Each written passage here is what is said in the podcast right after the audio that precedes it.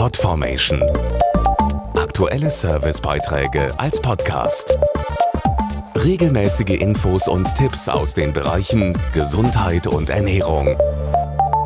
Wann haben Sie eigentlich das letzte Mal blau gemacht? Oder so einfach ins Blaue hineingelebt?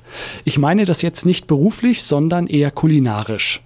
Denn zurzeit hat eine Fruchtsaison, die für Farbe im Leben und auf dem Esstisch sorgt. Die Blaubeere.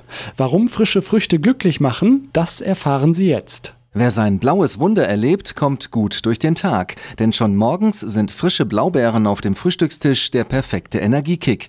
Dazu die Ernährungsberaterin Stefanie Kissing. Blaubeeren schmecken lecker und fast jeder greift gerne zu, wenn sie zum Beispiel auf dem Frühstückstisch stehen. Sie lassen sich auch ganz einfach ins Müsli oder einen frischen Joghurt rühren. Das schmeckt erfrischend und sieht gut aus.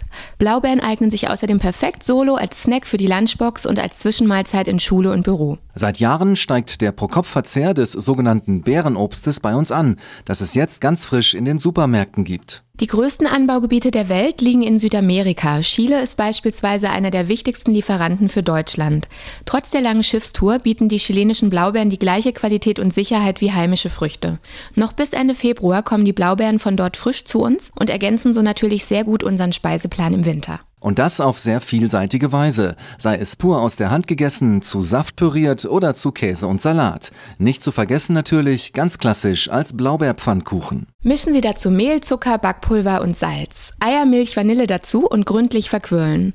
In einer Pfanne etwas Fett erhitzen und den Boden mit dem Teig ausgießen. Den Pfannkuchen dann bei geringer Hitze beidseitig goldbraun backen. Auf dem Teller dann mit Puderzucker, Blaubeeren, anderem frischen Obst und etwas Minze anrichten und genießen.